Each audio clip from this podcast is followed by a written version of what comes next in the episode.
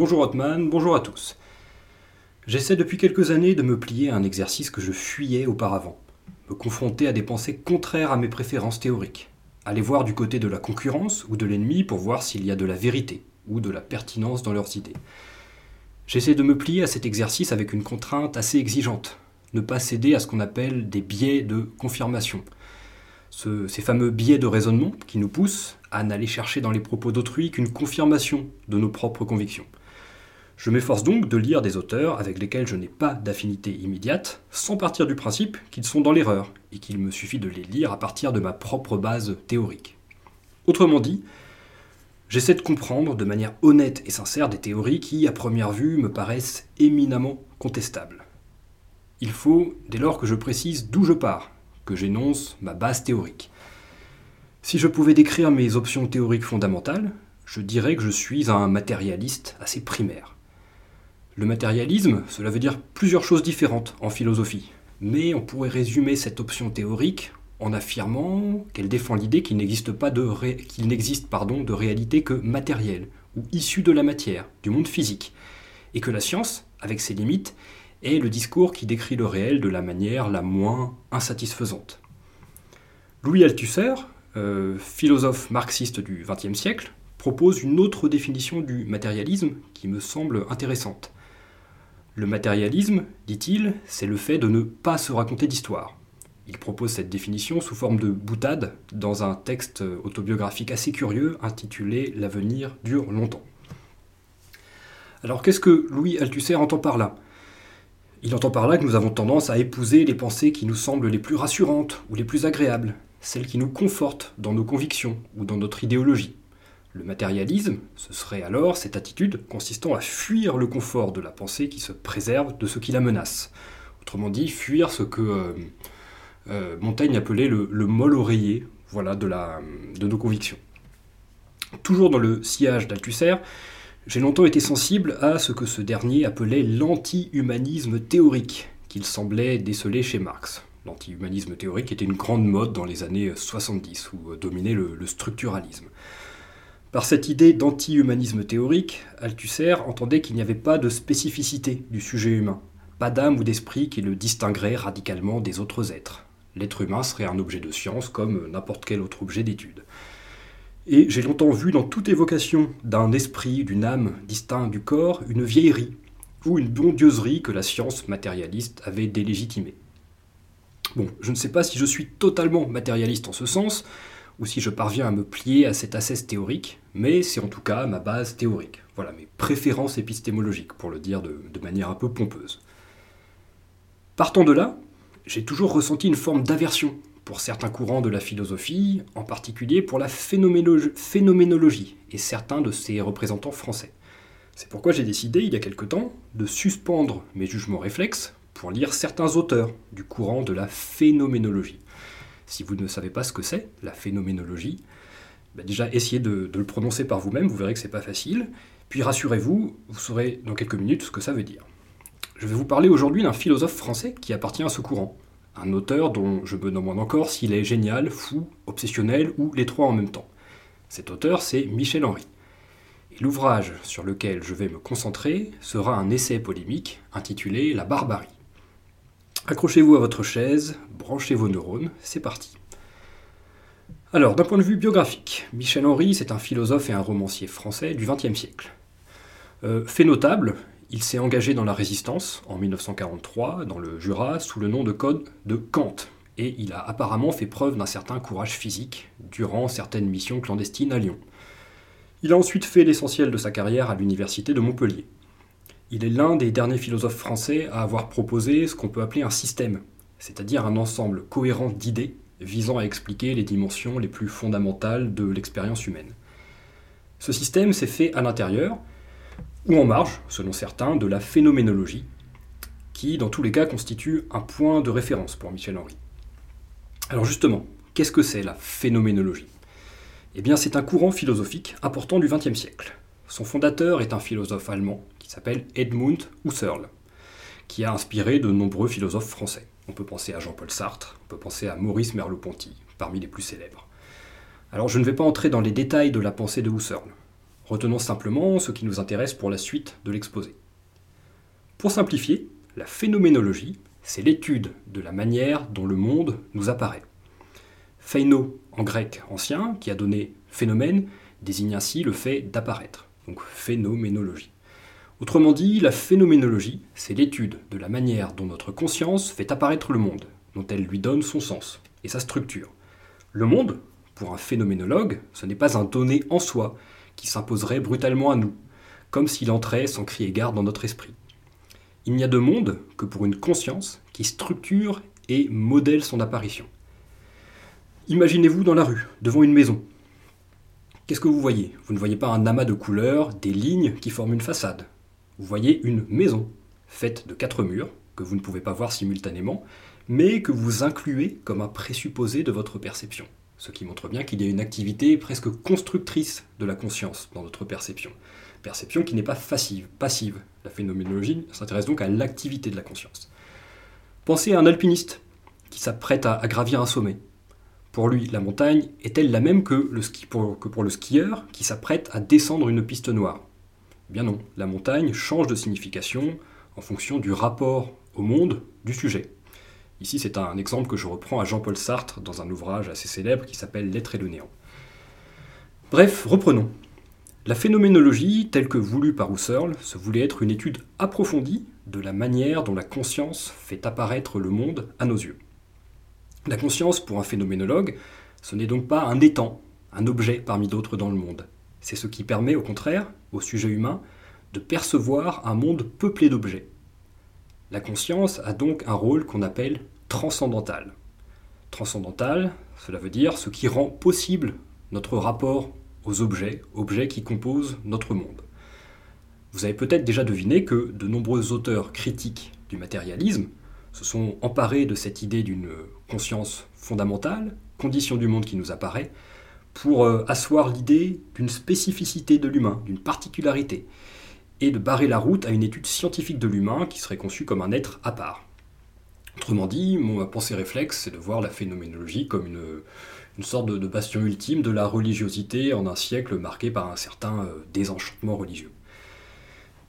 En tout cas, cette idée d'une spécificité de l'humain, euh, fondée par la phénoménologie, c'est précisément ce que propose Michel Henry dans une œuvre aussi belle qu'intrigante. Tous les ouvrages du philosophe tournent autour d'une même intuition, ressassée page après page, en particulier dans la barbarie. C'est l'intuition de la vie. Michel Henry part de l'idée fondatrice de Husserl et de la phénoménologie. Le monde nous est donné par l'entremise de la conscience, une conscience qui est active.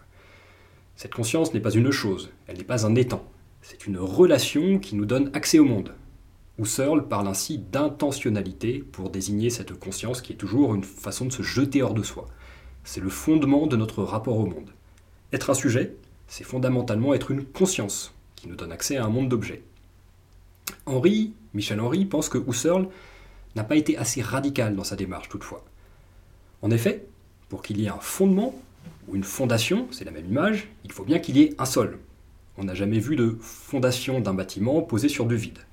Or, quel est ce sol? C'est justement ce que Henri appelle la vie.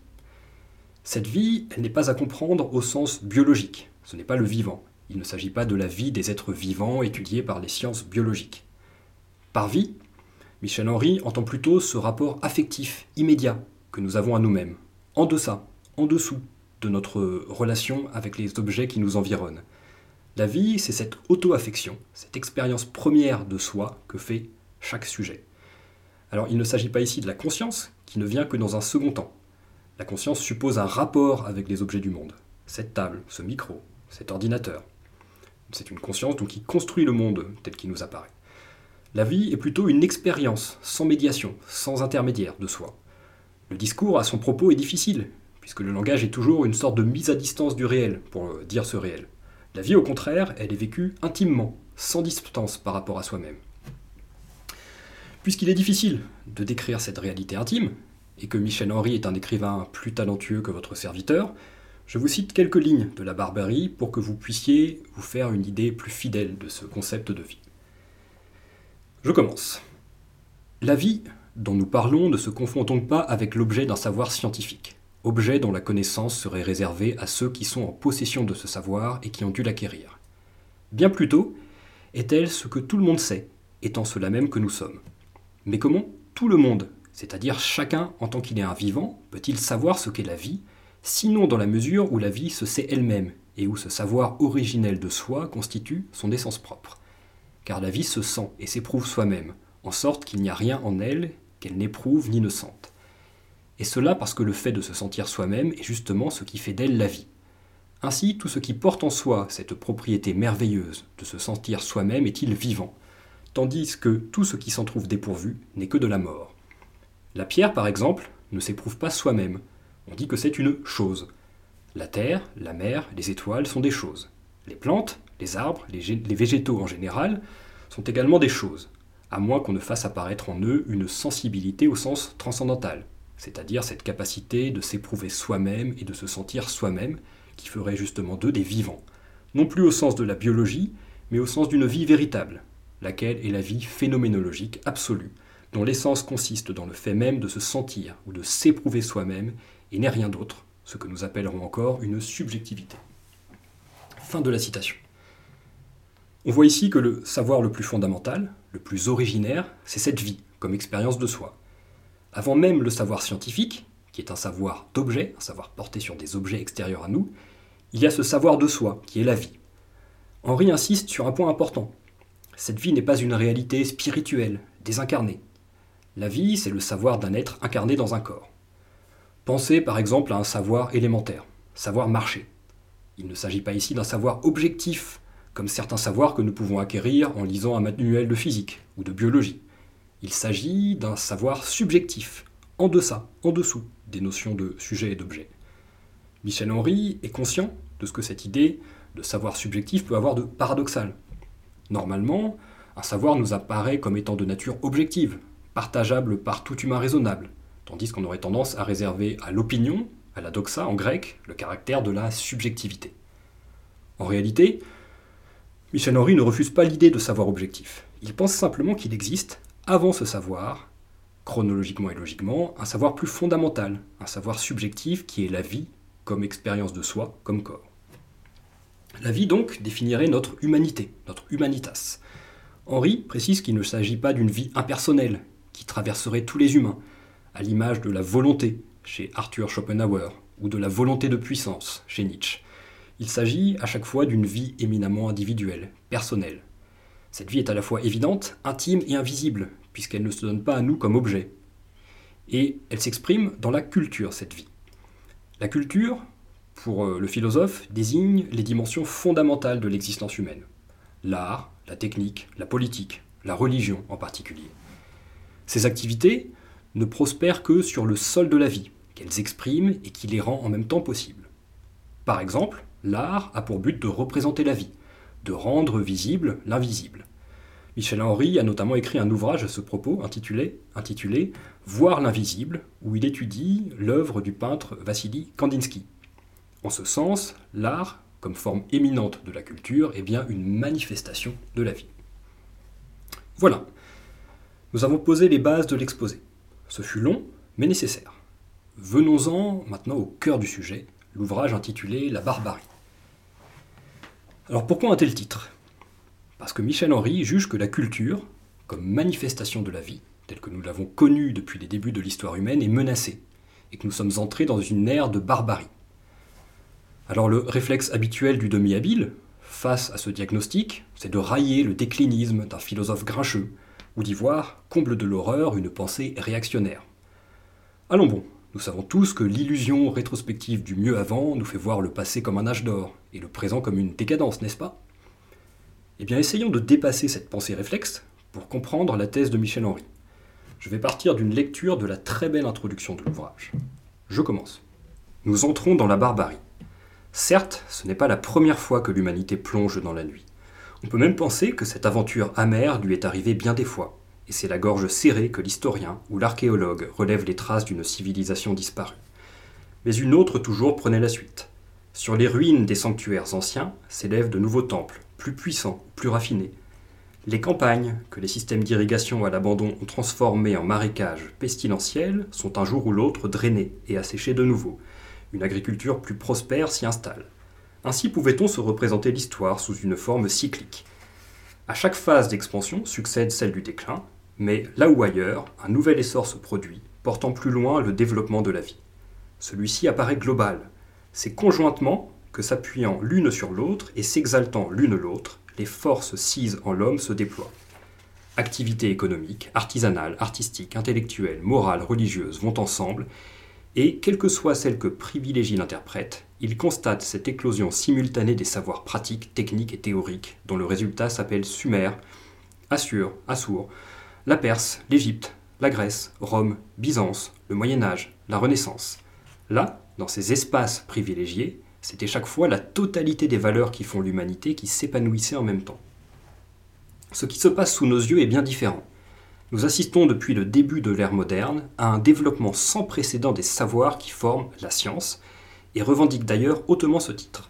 Par là, on entend une connaissance rigoureuse, objective, incontestable, vraie. De toutes les formes approximatives, voire douteuses de connaissances ou de croyances ou de superstitions qui l'avaient précédée, celle-ci se distingue en effet par la puissance de ses évidences et de ses démonstrations, de ses preuves, en même temps que par les résultats extraordinaires auxquels elle a abouti et qui bouleversent la face de la Terre. Un tel bouleversement, malheureusement, est aussi celui de l'homme lui-même. Si la connaissance de plus en plus compréhensive de l'univers est incontestablement un bien, pourquoi va-t-elle de pair avec l'effondrement de toutes les autres valeurs? Effondrement si grave qu'il met en cause notre existence même. Car ce n'est pas seulement la face de la Terre qui est changée en effet, devenant si affreuse que la vie n'y est plus supportable et qu'ainsi la beauté, ce que les hommes avaient élaboré et conquis si patiemment, se révèle n'être pas seulement lié à l'aspect des choses, mais une condition intérieure de cette vie, secrétée et voulue par elle. Parce que c'est la vie même qui est atteinte. Ce sont toutes ces valeurs qui chancellent, non seulement l'esthétique, mais aussi l'éthique, le sacré, et avec eux la possibilité de vivre chaque jour.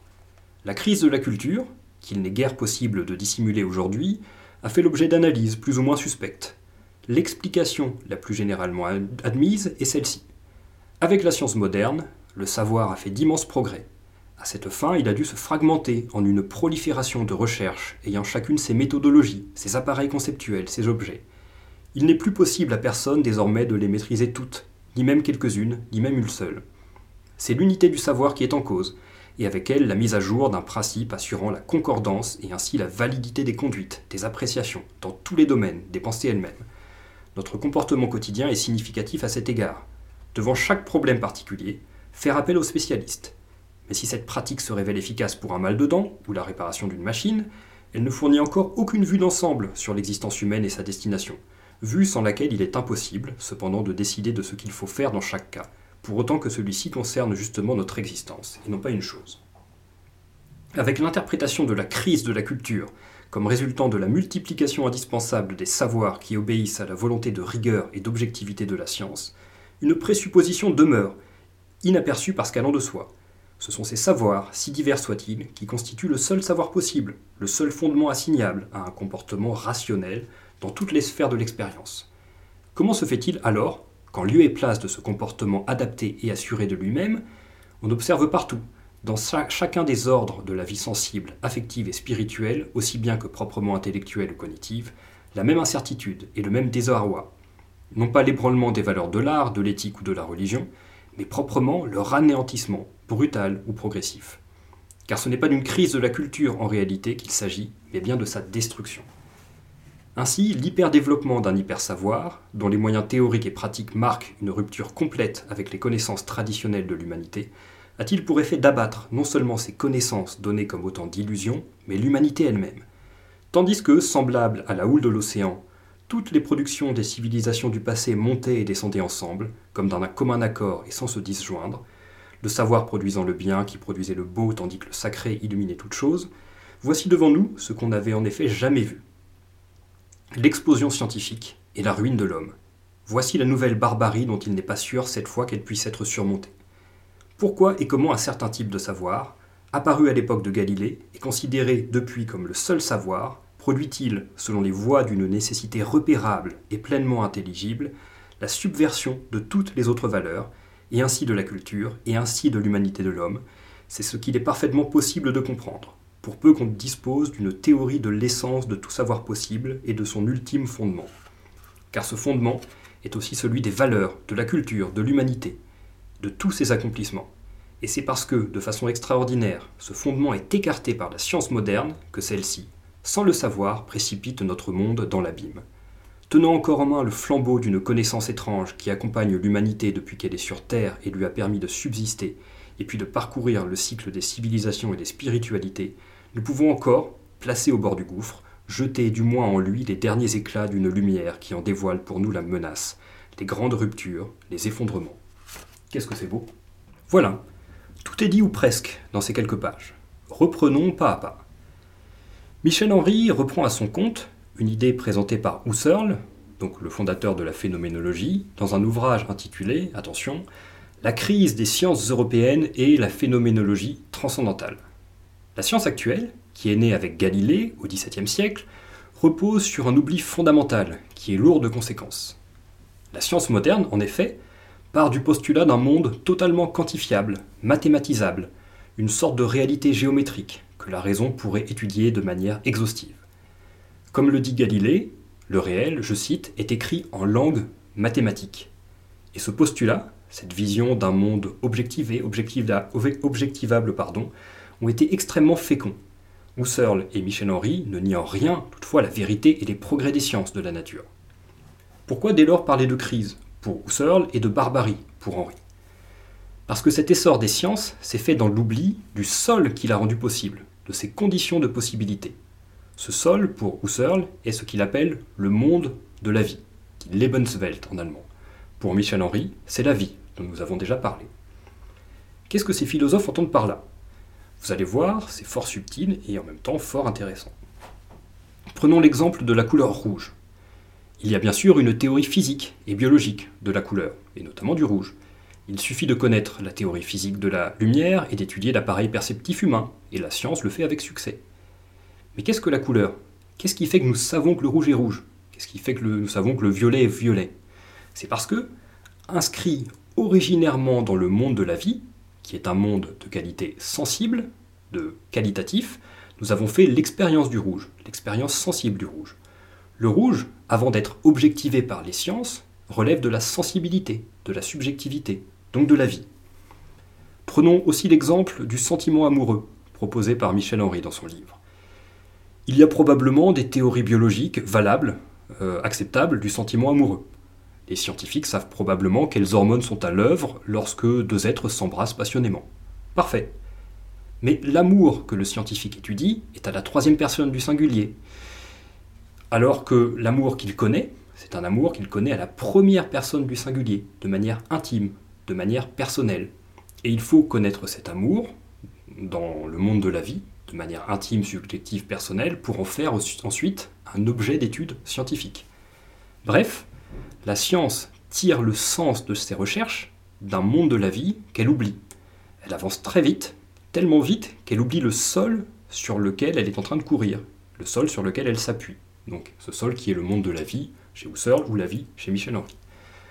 Là encore, je vais laisser Michel Henry s'exprimer à ma place. Je vous cite un extrait du premier chapitre de l'ouvrage. Je commence. L'illusion de Galilée, comme de tous ceux qui, à sa suite, considèrent la science comme un savoir absolu, ce fut justement d'avoir pris le monde mathématique et géométrique, destiné à fournir une connaissance univoque du monde réel, pour ce monde réel lui-même. Ce monde que nous ne pouvons qu'intuitionner et éprouver dans les modes concrets de notre vie subjective.